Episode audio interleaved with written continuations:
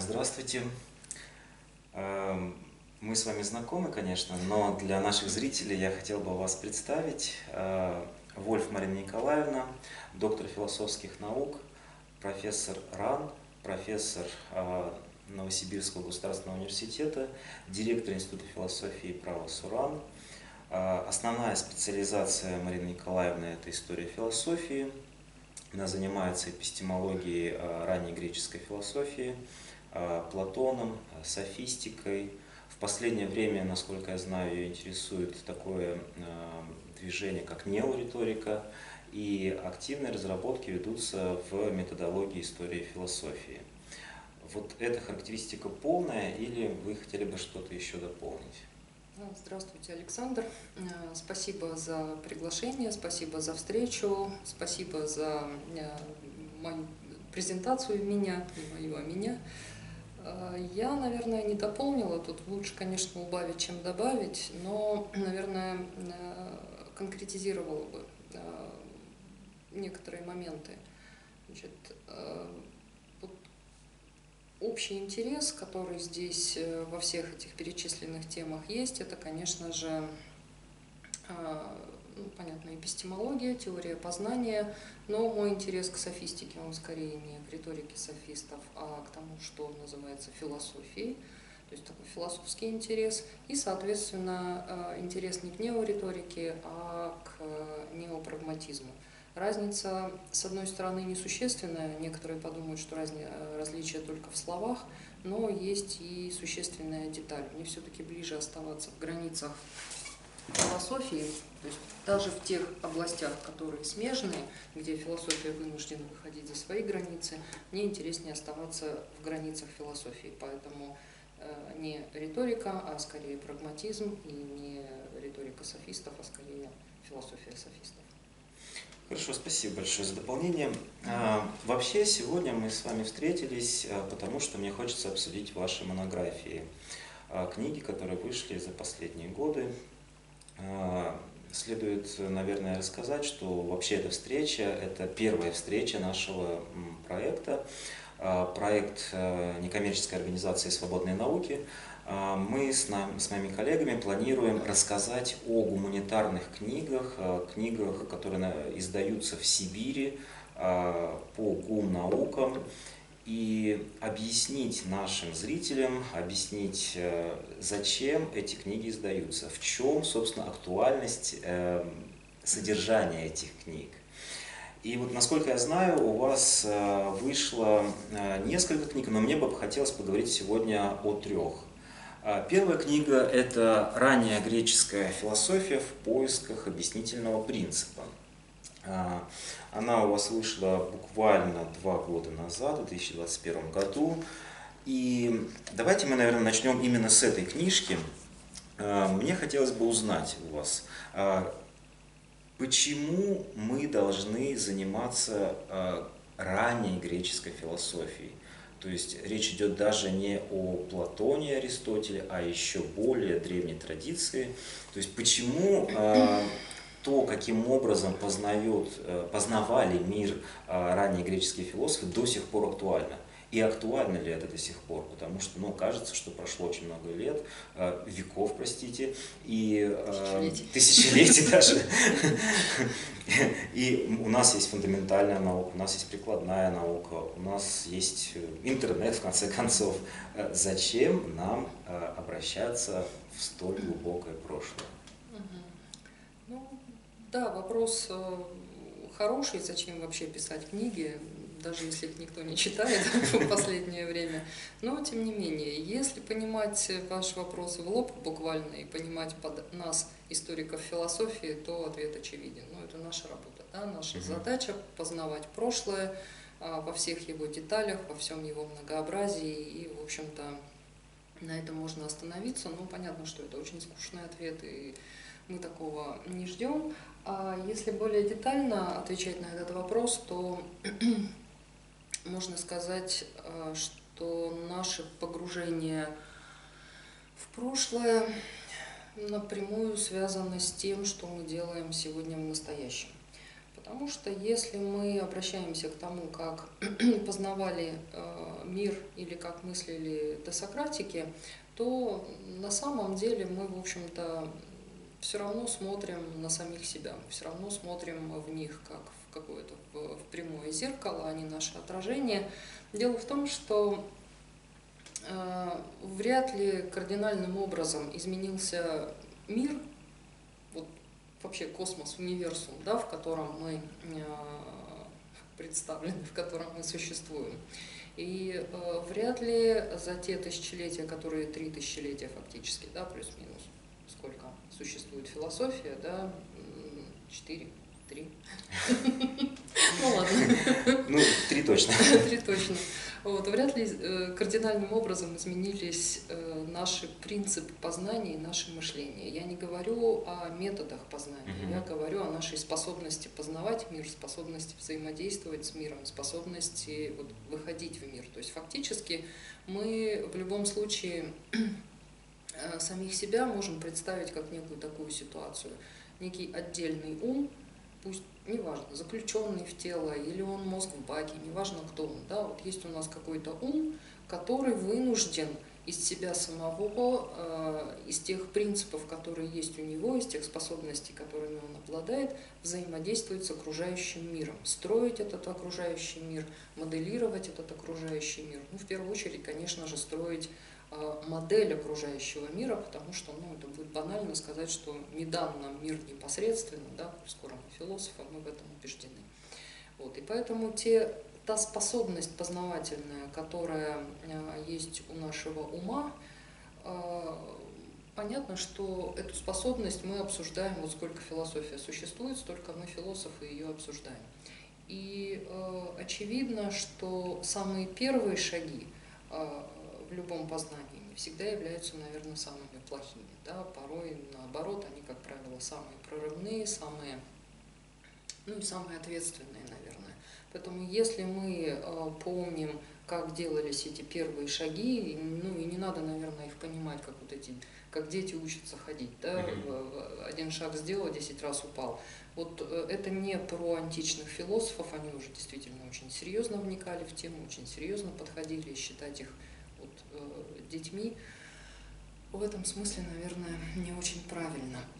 То есть какие-то базовые способности познания, они в любом сохраняются, базовые принципы мышления в любом случае сохраняются, и поэтому чем больше и многообразнее тот материал, который мы изучаем для того, чтобы понимать, как все-таки мы взаимодействуем с миром, тем лучше. Хорошо. Если открыть книгу, то мы увидим, что основное содержание – это аргументация и объяснительный принцип. Не могли бы вы вкратце рассказать, что подразумевается под аргументацией и под этим объяснительным принципом, почему они так важны? И дополнительный вопрос – нужно ли владеть этими способами человеку среднестатистическому с улицы, обычному, скажем так, который не посвящен философии? Или это какое-то вот сугубо философское знание? Тайное знание аргументации, да. Ну, на самом деле и объяснение, и аргументация, это, в общем-то, я бы сказала, что это сходные взаимодополняющие процедуры, что это отчасти техники, отчасти нет. Значит, и если выстраивать определенную цепочку, в которой можно каким-то образом хорошо, вот, не хорошо, да, объемно, понятно, презентовать эти две процедуры или эти две способности, я потом еще скажу, почему я их называю способностями, то это будет выглядеть примерно так. Значит, вы, вот с чего мы начали, да, ваш этот самый ум, который заключен в какой-то бак, неважно, это тело или это та самая бочка, к которой подключены электроды. Вы вынуждены взаимодействовать с внешней средой, которой вы не являетесь. Значит, взаимодействие с этой внешней средой, вы ее так или иначе вынуждены каким-то образом описывать. То есть с чем вы имеете дело, что вокруг вас. Значит, и вот эта первая процедура, дескриптивное описание вот этой внешней среды, она заканчивается тем, что вы усматриваете какие-то особенности, какие-то состояния, какие-то, может быть, повторения, может быть, какие-то вот целесообразности, законосообразности и так далее. И вам уже необходимо сделать объяснение, с чем же вы все-таки столкнулись. То есть построить какую-то вот эту самую базовую познавательную модель того, с чем вы теперь уже имеете дело. И вот уже на этом уровне, когда вам надо строить эту модель, вы пытаетесь объяснить, а почему мир устроен так, а не иначе, почему вы воспринимаете это так, а это не так, почему здесь такие законообразности, здесь другие. И как только мы попадаем на вопрос «почему», мы немедленно, как только мы ставим вопрос «почему», мы немедленно попадаем в объяснение. То есть любая процедура объяснения отвечает на вопрос «почему». Как только вы поставили вопрос «почему», значит, что у вас есть уже какой-то низший дескриптивный уровень реальности, который вы готовы объяснять. Значит, и вы отвечаете последовательно на ряд вопросов «почему?». Значит, ответив на эти вопросы, вы теперь уже оказываетесь на следующем шаге. Вам теперь надо каким-то образом убедиться в том, что вы действительно выстроили корректную модель, что ваш разум выстроил, неважно, трехмерную, четырехмерную модель реальности или вот, там, небо синее, трава зеленая, на любом уровне сложности, да, вы должны убедить, неважно, кто будет субъект вашего убеждения, вы сами или какой-то другой ваш собеседник. Вот процесс убеждения теперь – это, собственно говоря, аргументация. То, какие средства, то, какие техники вы подберете для того, чтобы сказать, что ваша модель корректна, ваше объяснение хорошо, удовлетворительно, и ваше объяснение много чего объясняет, да, как бы не тавтологично звучало. Но, тем не менее, как только вы делаете рабочую, убедительную версию мира, вот в этот момент включается аргументация, вы работаете на уровне аргументации. И, опять-таки, с одной стороны, и объяснение, и аргументация – это техники, вы либо используете определенные методы, либо используете определенные способы убеждения, какие-то конкретные аргументы, например, аргумент, как он, от бакулюм, да, взяли палку, побили собеседника, и в конце концов он сказал: верю, верю, твоя модель мира самая лучшая, больше меня не бей, да, вот такой убедительный аргумент. Вот. Но с другой стороны, и аргументация, и объяснение – это своего рода наши врожденные способности.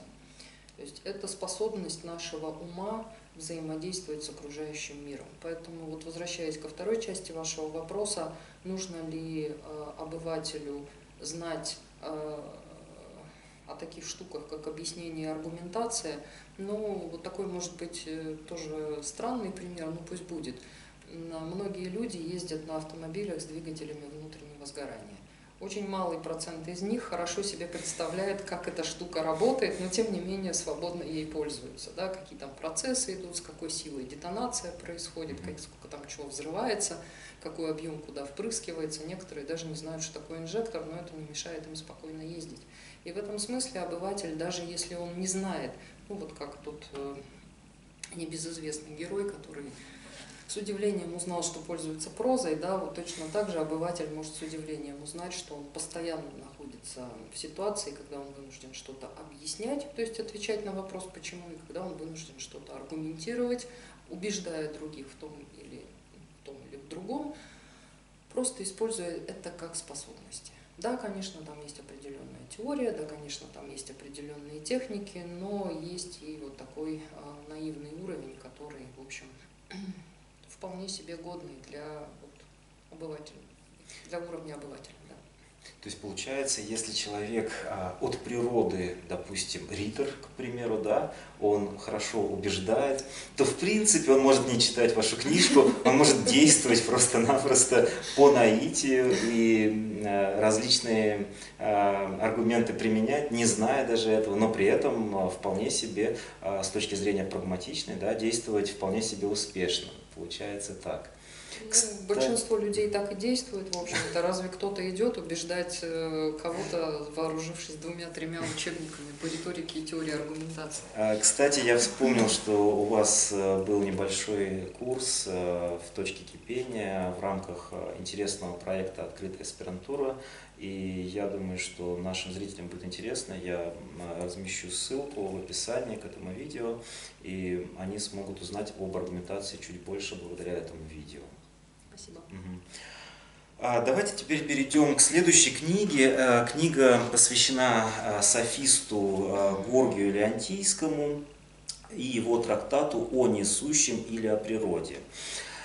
Самый первый вопрос, который хочется задать сразу, это о статусе софистики. Известно, что традиционно софист и софистика – понятия с негативным смыслом, зачастую, спасибо Платону, как мы с вами знаем. Однако в последние годы или даже десятилетия мы видим реабилитацию этого движения, этого философского движения прежде всего. И вопрос возникает, почему происходит эта реабилитация, то есть с чем это связано? У нас изменилось общество, у нас изменилась наука, мы стали по-другому смотреть на то, что было тогда, каким образом они свою философию развивали. В общем, что поменялось, почему это происходит? Спасибо за вопрос. Очень интересный, очень актуальный вопрос. Но на самом деле на все ваши вопросы я с радостью отвечу «да». И наука поменялась, и в обществе что-то происходит, и с софистами что-то такое происходит. В общем, да, на все вопросы ответ «да». Но давайте, в общем, тогда по порядку попытаемся разобраться. Значит, действительно идут существенные изменения в гуманитарных науках, действительно меняется парадигма в гуманитарных науках, и, в общем-то, это уже сложно скрывать, сложно отрицать, в общем-то, да. Меняется установка от объективного статуса науки, когда наука действительно является таким монументальным, незыблемым предприятием, ответственным за абсолютную истину, к науке как такому процессу поиска истины. И вот эта процессуальность, вот эта убежденность, что пока мы имеем на руках работающие теории, мы объясняем мир так, как позволяют нам эти теории, эта убежденность подкрепляется и другой убежденностью, что в любой момент появятся новые факты, своего рода черные лебеди, которые заставят нас пересмотреть теорию, взять какую-то другую, которая будет... не лучше, не хуже, а просто более корректно давать объяснение соответствующей ситуации, но не будет совершенно никак биться и коррелировать с предыдущей. Вот как было, в общем, с теорией Птолемея, да, устройство мира, геоцентрическая модель поменялась на гелиоцентрическую модель, да, и, в общем-то, конечно, люди переживали, конечно, люди страдали, но вынуждены были все-таки взять новую модель на вооружение, и теперь действительно Солнце в центре нашего мира. Ну, с недавних пор, конечно, не в центре мира, а только в центре галактики, но это ничего не значит, да. Значит, мы по-прежнему живем, мы по-прежнему с миром взаимодействуем, науки меняются, и это правильно, так быть и так и должно быть. Значит, другой момент. На самом деле в философии можно выделить два пути, можно не два, можно 10, можно сколько хотите, да, мы возьмем пока только два пути. Значит, и какой бы ни была философия, какой бы эпохи, какого бы времени, современная, античная, совсем древняя, не суть. Важно, что эти два пути, они всегда будут, мы их всегда можем увидеть, найти, реконструировать. Значит, это следующие пути. Значит, первый путь, мы его назовем таким фундаменталистским. Фундаменталистским в том плане, что у мира, у нашего знания о мире должен быть какой-то надежный, нерушимый фундамент. Просто обязан быть. Должны быть твердые, понятные основания для понимания, существования, интерпретации этого мира. И мы, философы, как ни странно, уже в каком-то виде знаем эти основания. Мы знаем, как оно есть на самом деле. Откуда мы знаем? Неважно. У нас чутье, интуиция, какие-то базовые знания. Мы совершенно точно знаем, мы убеждены в том, как все устроено. Другое дело, что наши знания, могут быть не совсем твердыми, что ли, да, не совсем не абсолютными, не иметь статуса математических, да, но стремиться к ним, приближаться к ним и так далее. То есть в любом случае нам уже известно, как оно на самом деле, и чтобы дойти до абсолютного знания этих оснований, осталось совсем немного. Да? Либо чуть-чуть времени, либо чуть-чуть усердия. Но этот вопрос решается. Другой путь – это путь вот как раз тот самый софистический, а лучше сказать релятивистский. Релятивистский, прагматистский, практический, как угодно его называйте, то есть это путь, который отталкивается от праксиса, от практики, да, от признания того, что мир не является раз и навсегда установленным. Мир очень сильно зависит от тех установок, с которых мы к нему подходим. И мы, вот сторонники этого второго пути, они не знают, как оно на самом деле, но они ищут. И вот здесь мы очень близко подходим к скептической точке зрения, вот к старой доброй античной скептической точке зрения. Мы не догматики, то есть у нас нет абсолютного знания, догматов, да, знаний. У нас есть только поиск вот этих самых возможных оснований, если они есть. То есть мы в этом смысле дзететики, философы, как от греческого слова «зетесис», поиск, мы дзететики, мы все время в поиске. Мы ищем, как мир устроен. Но пока мы ищем, мы вынуждены действовать, ну, что называется, по обстановке, да, как десантники. Нас где-то высадили, ну, как космический десант на другой планете. Да. Нам отправили, значит, и сказали, прилетаете на ту планету, нам про нее ничего не известно. Если там будет экономика, вступайте в коммерческие отношения.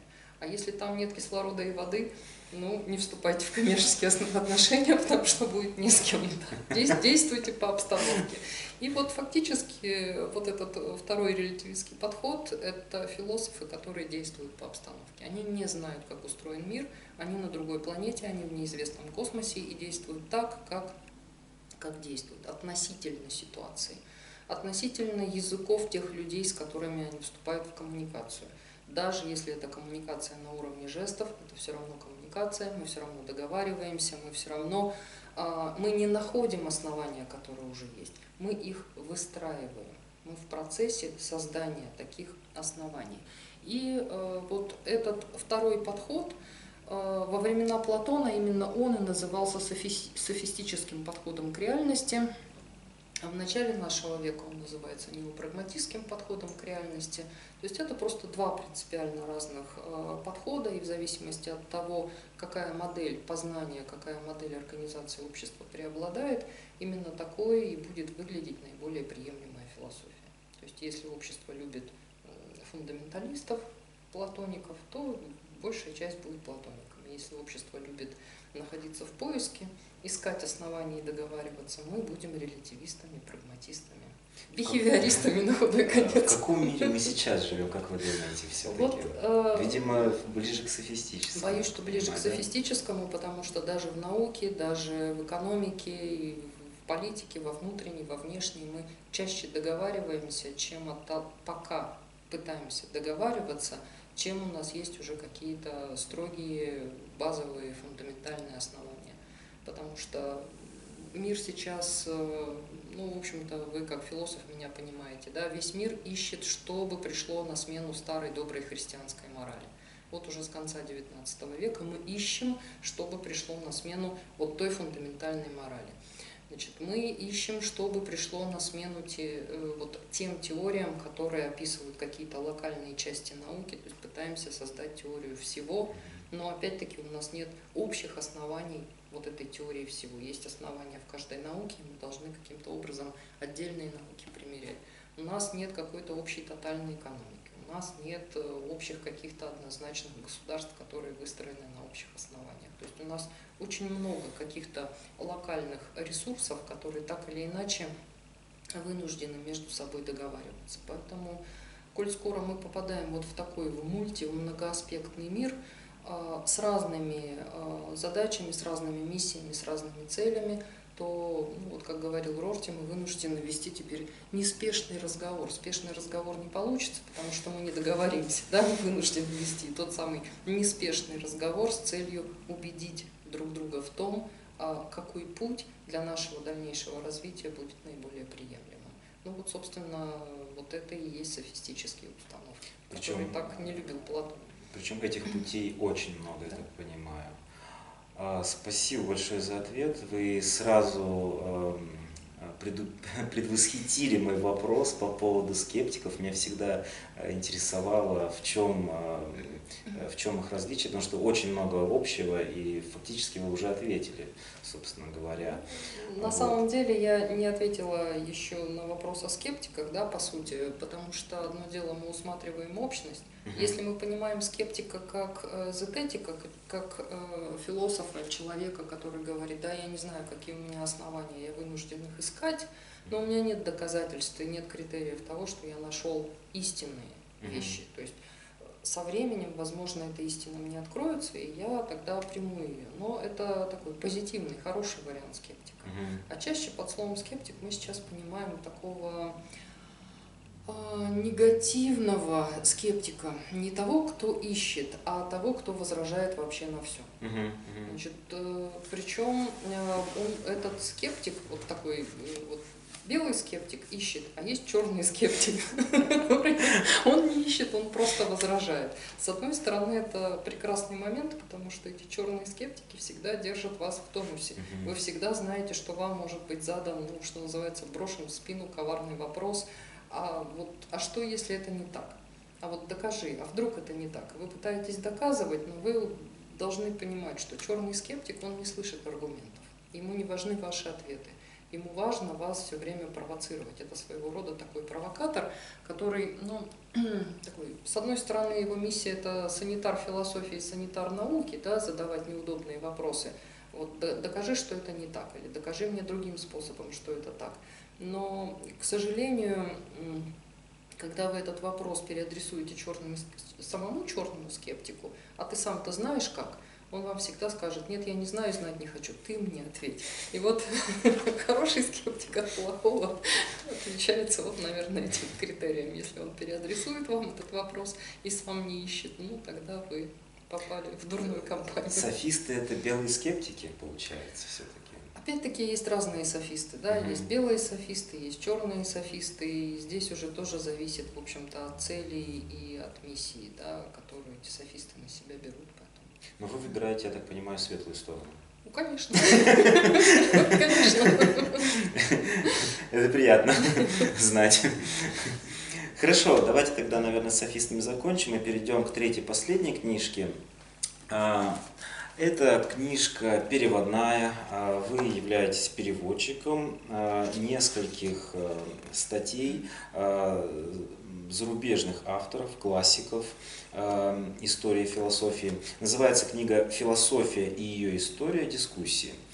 Я читал эту книжку, она мне очень понравилась, тут совершенно разноплановые статьи, и все они очень острые, в том смысле, что в каждой статье ставятся сложные, важные вопросы для методологии истории и философии.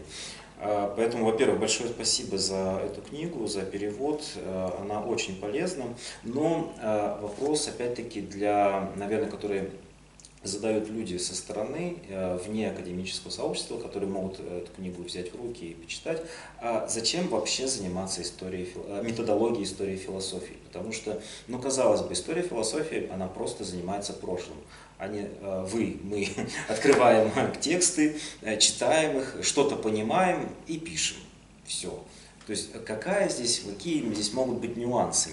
Почему это так важно заниматься методологией истории и философии? Да, это такой больной вопрос для историка философии, потому что, ну, вот те два пути, о которых я говорила, да, с одной стороны, мы совершенно точно знаем, что мы делаем, мы совершенно точно знаем, какие у нас основания, мы совершенно точно знаем, чем занимается история философии. У тебя есть прошлое, иди его описывай. Вопрос, как это работает? Сюда читаю, здесь пишу или что? То есть иногда, ну, любой историк философии может сказать, что иногда первичный текст, то есть первый источник, текст, написанный самим древним автором, неважно, Платоном, Декартом, Юмом, он гораздо легче читается и гораздо понятнее, чем все те интерпретации, ну или некоторые те интерпретации, которые вокруг этого текста строятся. То есть вторичная литература иногда бывает гораздо сложнее, чем сам первоисточник. Но другое дело, когда мы читаем сам первоисточник, мы, получается, как бы вырваны из контекста. в котором этот текст создавался. Мы не знаем, в каком настроении автор его писал. Мы, например, не знаем, в какую эпоху этот текст создавался. Мы не знаем, в каком возрасте автор его писал. Может быть, ему было 20, может быть, ему было 80. Это будут совершенно разные тексты с разными целями, разными установками. Так вот, если мы просто здесь читаем, туда переписываем, получим ли мы хорошую интерпретацию или плохую, да, мы получим какую-то интерпретацию. И, в общем-то, бессмысленно делать ей какие-то оценки. Кому-то понравится, кому-то не понравится. Оценочные вещи, они такие. Вопрос здесь не в том, нравится или не нравится, а вопрос в том, узнаем мы что-то о той эпохе, когда этот текст создавался, или не узнаем. И вот те вещи, которые мы говорили о двух путях в философии, да, путь вот, платоновский, фундаменталистский, путь релятивистский, вот здесь, наверное, тоже эта дискуссия актуальна, потому что есть историки философии фундаменталисты, которые точно совершенно знают, кем был этот автор, к какому крылу, направлению, течению, школе он принадлежал, и, соответственно, как тогда должно выглядеть содержание его текста. И в этом ключе они будут писать. Так, Платон фундаменталист, значит, и поехали. Значит, а другой момент, когда мы действительно не можем усматривать сущности. Помните, мы говорили в самом начале, что у нас есть наш ум, который вынужден каким-то образом взаимодействовать с миром, и, в общем-то, готовых сущностей каких-то ум не получает. Он должен до этих сущностей каким-то образом доходить. И иногда... та сторона, которую выбирают те же неопрагматисты или те же релятивисты, иногда вспоминают принцип Пирса. Помните, может быть, принцип Пирса, что мы узнаем о сущности не по самой сущности, а по следствиям ее действий. Вот чем больше сама сущность каким-то образом себя реализует, чем активнее или пассивнее она себя ведет, чем больше следов во внешнем мире оставляет, вытаскивая эти следы, мы можем понять, с чем мы имеем дело. Вот я сейчас читаю книжку Фридриха Дессауэра «Человек и космос». Прошу прощения за эти зеленые закладки. Фридрих Дессауэр, германский теолог, философ техники. Я его очень люблю как писателя, поэтому с удовольствием читаю его работу. Это вторая переводная на русский язык книга. Перевод Александра Юрьевича Нестерова из города Самары. Вот в этой книге «Человек и космос» Дессауэр, он жил в 20-х, 30-х, вернее, акмы его, да, по античному выразимся, приходилось на довоенные, Вторая мировая, довоенные, военные годы. Значит, и он очень много времени, много усилий посвятил вообще вопросам техники, что такое техника и так далее, но сейчас вопрос не об этом.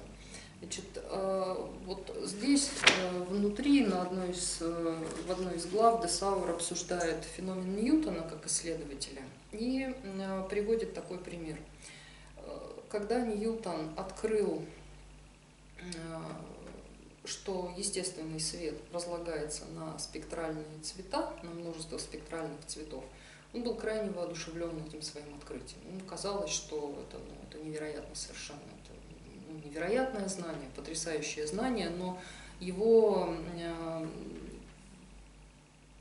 совершенно не поняли окружающие, да? Они не оценили вот этот его восторг по поводу своего открытия, публика не оценила.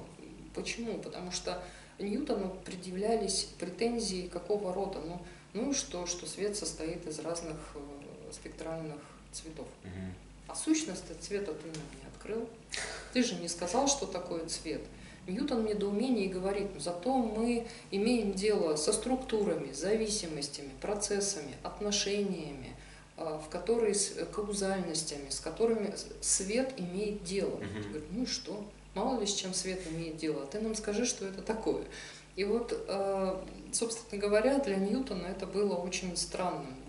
Его знаменитая фраза «я гипотез не измышляю», она может быть вот именно здесь мы можем дать ей такую хорошую интерпретацию. Что значит измышлять гипотезы о чем-то? Это значит предварительно усматривать сущность чего-то, а потом доказывать эту сущность. тем или иным способом. Вот у вас будет гипотеза, которая либо подтвердится, либо не подтвердится. Ньютон говорит, мне не нужны гипотезы, мне интереснее смотреть на взаимосвязи, на какие-то причинные отношения, на что-то такое. Не важно, какова сущность, важно, как она взаимодействует с чем-то. Так вот, когда мы попадаем в историко-философскую работу, мы тоже попадаем в нее двояко. Мы попадаем туда либо как фундаменталисты, которые знают, как писать историю философии, которые уже промаркировали всех авторов, повесили на всех ярлыки, совершенно четко знают, что, допустим, мир идет от сенсуализма к четкому рациональному познанию или, наоборот, от каких-то неверных установок к материализму или еще куда-то там идет. Вот вся философия насквозь телеологична, у нее есть цель, смысл. Вот если мы это знаем, мы совершенно точно знаем, как, что и почему каждый философ пишет. У нас на каждом уже свои ярлыки. Вот. Но мы можем работать с историей философии в рамках вот этого второго пути, дзететического, да, строить поиск. А кто же ты на самом деле, дорогой друг? На тебе висит ярлык, что ты ярый фундаменталист. А на самом деле тот же Платон может выступать как скрытый сенсуалист, потому что ему просто некуда деваться. Он точно так же, как и все остальные, вынужден изначально подходить к миру с точки зрения органов чувств, потому что по-другому ему мир изначально не дается. Да? Поэтому Платон вынужден мириться с тем же сенсуалистским познанием. Вот. И мы это вынуждены либо принять, либо спрятать. И если это не работает на фундаменталистские установки. И поэтому вот вопрос о методологии истории философии, он действительно важен. Кто все те философы, с которыми мы имеем дело, есть ли у них вот это самое дело, да, что они на самом деле являются теми или другими, и как вообще описывать прошлое, с какой точки зрения. Но, мне кажется, я уже так немножко затянула свой ответ, поэтому можете меня перебить и уточнить. Нет, в принципе, все понятно. Интересно, на самом деле, такой вы представили картину борьбы фундаменталистов с какими-то релятивистами. Но я думаю, что это не единственный аспект, да, безусловно. То есть там можно и по-другому посмотреть, но это один из вариантов такой очень правильный. Я так понимаю, если мы отходим от фундаментализма, то мы в каком-то смысле начинаем играть в ученых, у которых вот это вот... Есть такое понятие, как научная совесть или какая-то интеллектуальная такая вот чистота, то есть попытка обратиться к предмету, изучаемому тобою, с какой-то непредвзятой точки зрения. То есть это на самом деле действительно правильно и хорошо. И как к этому прийти, как научиться это делать, это ведь тоже не совсем сразу понятно. То есть для этого тоже, наверное, методологией нужно заниматься, в частности. Ну, смотрите, есть еще один аспект у этого вопроса. Вот, собственно, книжка называется «Философия и ее история». Вопрос о том, должна ли у философии быть ее история, только на первый взгляд кажется таким несущественным. Вы задаете вопрос, да, именно с точки зрения науки. Если мы посмотрим на ту же самую философию с точки зрения науки, мы увидим, что... Что мы увидим в науках? Мы увидим, что когда, например, первокурсники приходят на математический или физический факультет, им никто и не думает читать историю физики об ОВА, да, от начала времен и до наших дней, потому что это бессмысленно. Потому что в науках вот тот самый пресловутый прогресс, когда старые отжившие теории сменяют новые актуальные, ведет к тому, что мы спокойно можем начинать изучать физику или математику с актуального момента, с сегодняшнего дня. И старые знания, которые уже, ну, в общем-то, не нужны для опознания в этих науках, мы спокойно отбрасываем. Зачем нам знать, что такое, что был такой теплород, если мы без него спокойно можем объяснить теперь природу теплоты, да, без всяких теплородов. И вот в середине прошлого века встал вопрос по аналогии, нужна ли философия ее история? Потому что философия уже за свои тысячи лет существования тоже достигла уже тех стадий, тех этапов, тех ступеней, когда она, наверное, может обойтись без каких-то детских наивных рассуждений. Хоть досократиков, хоть платоников, хоть уж тем более каких-то средневековых авторов или авторов Возрождения. И вообще порой мы даже не понимаем, о чем они там пишут, потому что у нас настолько другая культура, настолько другие установки, что еще и долго-долго приходится объяснять, зачем вообще это все, кому это нужно. Да? И поэтому, по-хорошему, давайте отбросим вот эту ненужную историю от философии и будем заниматься самой философией, что нам дает вот это вот знание о прошлом.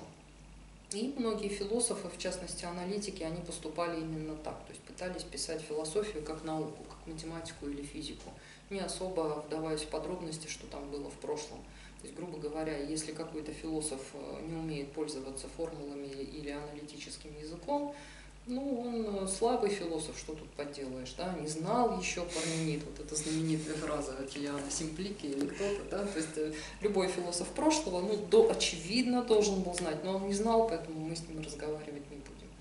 Вот. Или будем разговаривать с высока, как вариант. Да, с высока. Вот. Но, с другой стороны, у нас, очевидно, есть долг перед прошлым, потому что старая добрая установка, что те, кто ушли из сегодняшнего дня, уже не с нами, они живы до тех пор, пока мы их помним. И, собственно говоря, вот этот долг перед прошлым и наше обращение каждый раз в прошлое, вот поиск этих пресловутых оснований, установок, да вообще каких-то якорей именно в прошлом, это, наверное, в сущности человека. Вот, помнить о прошлом, знать это прошлое. И в этом смысле история философии является вот таким хорошим, надежным хранителем вот этого самого прошлого. И вот наша эта работа философская с прошлым философией, с ее историями, с настоящим, она такая вот, как двунаправленная. С одной стороны, мы помогаем людям, что называется, якориться, искать установки в этом прошлом. Так или иначе, мы все равно будем оборачиваться назад. Это вот в природе людей. А как я там сделала, что там было, правильно ли там поступали, а что там было такое, могу ли я из этого что-то почерпнуть, могу ли я этим воспользоваться. Вот, и мы ищем это все там. А с другой стороны, мы не можем двигаться вперед, если у нас нет никакого основания твердого. Да? Вот я теперь уже с точки зрения фундаменталистов говорю, если нам не на что опереться, то у нас просто нога будет проваливаться в болото. Поэтому вот хоть что-то в качестве основания мы должны принять. И это что-то, ну, опять-таки, почему бы нам не встать, вот, как тот же Ньютон, на плечи гигантов, не опереться на те самые старые добрые знания и попробовать стартануть все-таки с них вперед, а не из пустой точки. Спасибо. Вы фактически, опять-таки, заранее ответили на мой вопрос. А зачем, собственно, мы начинали с методологии, я потом хотел спросить, а зачем, собственно, сама история философии? Ну, получается, что вы уже на него ответили в целом. И поэтому я перейду, на самом деле, к кратким заключительным вопросам. Первый. Где можно взять ваши книжки? В сети интернет, очевидно. Я вообще сторонник такого open-source-ного знания, что, в общем, если есть возможность этим знанием делиться, я буду им делиться. И в этом плане все вот книги, о которых мы говорили, они совершенно точно доступны в сети интернет, в разных соцсетях, ВКонтакте, на сайте Института философии и права Сибирского отделения в разделе «Книги». То есть эти книги доступны. Если хочется приобрести бумажную версию, я знаю, что есть любители бумажных версий, можно обратиться в издательство или непосредственно ко мне, и я подскажу, как это сделать. Хорошо. Другой вопрос, он более глобальный, наверное, и, наверное, на него очень сложно ответить кратко, но мне бы хотелось именно краткого ответа. Мы говорили с вами про философию. Но философия – это одна из дисциплин общего гуманитарного такого знания. Мне интересно, вы как представитель философии, как, соответственно, один из ведущих исследователей в гуманитарных дисциплинах, как бы вы ответили на вопрос, в чем, собственно, польза гуманитарного знания в целом вообще? Да, мне хочется переадресовать ваш вопрос к работе Марты Нусбаум. Сейчас точно не воспроизведу, наверное, но что гуманитарные науки или гуманитарные дисциплины, двоеточие, не ради прибыли. Она была издана в Высшей школе экономики несколько лет назад, перевод. Вот, мне кажется, сам этот подзаголовок, он хорошо объясняет, почему, зачем и ради чего существуют гуманитарные науки. По большому счету не все измеряется прибылью, не все измеряется финансовыми какими-то вещами. Некоторые вещи, по большому счету, просто не имеют ценности, не потому что они никому не нужны, а просто потому что они действительно бесценны. Невозможно измерить их ценность, невозможно их купить или продать. И в этом смысле вот, ну, попробуйте купить или продать саму философию. Вот, вы можете купить или продать книгу, купить или продать какое-то знание, но саму вот эту область вы можете как-то монетизировать, но купить или продать ее вообще вы не сможете. И вот эти бесценные вещи, то есть фактически речь идет о нашей человеческой сущности, о том, как и что мы можем познавать. И это область, конечно, философии. Но есть область гораздо более трогательная, да, в плохом смысле этого слова, которая затрагивает нас всех, это область нашей коммуникации, да, между людьми. И, соответственно, вот здесь мы должны вступать в эту коммуникацию именно как люди. Не как насекомые, откусывать друг другу головы, хвосты и так далее, да, не как враги, а именно как люди, которые могут договариваться. И для того, чтобы договариваться, для того, чтобы чувствовать себя людьми в любой ситуации, вот те самые пресловутые, я, конечно, понимаю, как это может прозвучать, долг, достоинство, но без всех этих вещей, старых добрых сократовских, да, входивших в сократовские определения, ну, не бывает человека. Мы утрачиваем что-то, и с нас вот эта наша человеческая оболочка потихоньку тоже рассыпается без этих вещей. Поэтому гуманитарные науки, они как раз учат нас сохранять наше человеческое лицо. То есть стоять как минимум на ступень выше, на шаг дальше от того самого естественного состояния. Ну, вот, как говорил кто-то из софистов, у него был хороший такой пример. Наша природа, она двояка. С одной стороны, мы люди, которые вынуждены жить в социуме и друг с другом каким-то образом договариваться, коммуницировать и так далее. С другой стороны, в каждом из нас сидит какое-то животное, яростное, безумное, которое не хочет договариваться, которое хочет оторвать себе этот кусок и идти дальше. Вот, как говорил софист, если вас это яростное начало беспокоит, вы сделаете себе дома комнату, где вы можете ползать на карачках, рычать, биться об стену. Вот вы там поползаете, порычите, выпустите вот это животное наружу, а потом в социуме вы снова сможете быть человеком. То, чтобы таких вещей не происходило, наверное, да, тем более, чтобы эти вещи не случались где-то вот в нормальной человеческой коммуникации, и нужны, в общем-то, вот эти самые человеческие науки. В каком-то смысле гуманитарные дисциплины и люди, которые там работают, наверное, можно так сказать, пользуясь образом вашего софиста, работают над тем, чтобы у максимально меньшего числа людей была вот эта комната, куда ему нужно было иногда заходить, чтобы вот это животное свое выпустить. То есть, возможно, это такое вот... такая миссия, то есть мы закрываем комнаты с животными. Хорошо, Марина Николаевна, спасибо большое за интересную беседу, удачи вам в исследованиях, мы будем ждать новые книги, и я думаю, что мы еще с вами встретимся и побеседуем. Спасибо, Александр. Все хорошо.